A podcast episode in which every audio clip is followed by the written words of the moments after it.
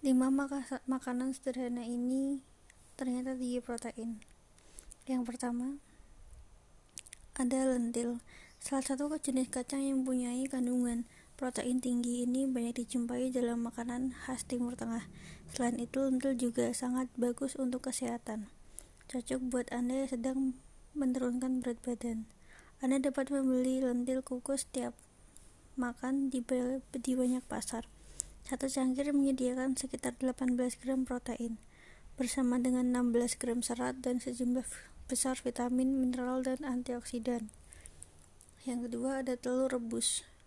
Jika sebelumnya Anda suka menyajikan telur dalam bentuk didadar atau mata sapi, tidak ada salahnya kini mencicipi dengan cara direbus. Setiap telur utuh menyediakan sekitar 6 gram protein.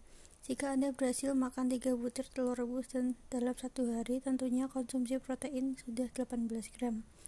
Banyak orang mengira kolesterol dalam kuning telur memiliki sedikit dampak negatif pada kolesterol darah.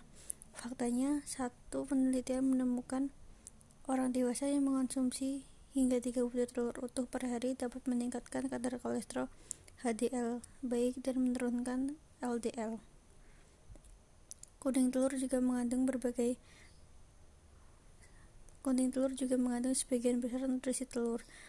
Mengemas setidaknya di 90% atau semua kolin, vitamin D, kalsium, zat besi, seng, vitamin B12, antioksidan, dan asam lemak omega 3.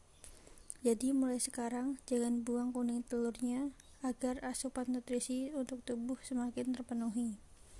Yang ketiga ada bubuk protein abadi, makanan olahan lainnya yang dapat dibuat dengan bahan-bahan sederhana dalam berbagai cara adalah bubuk protein abadi.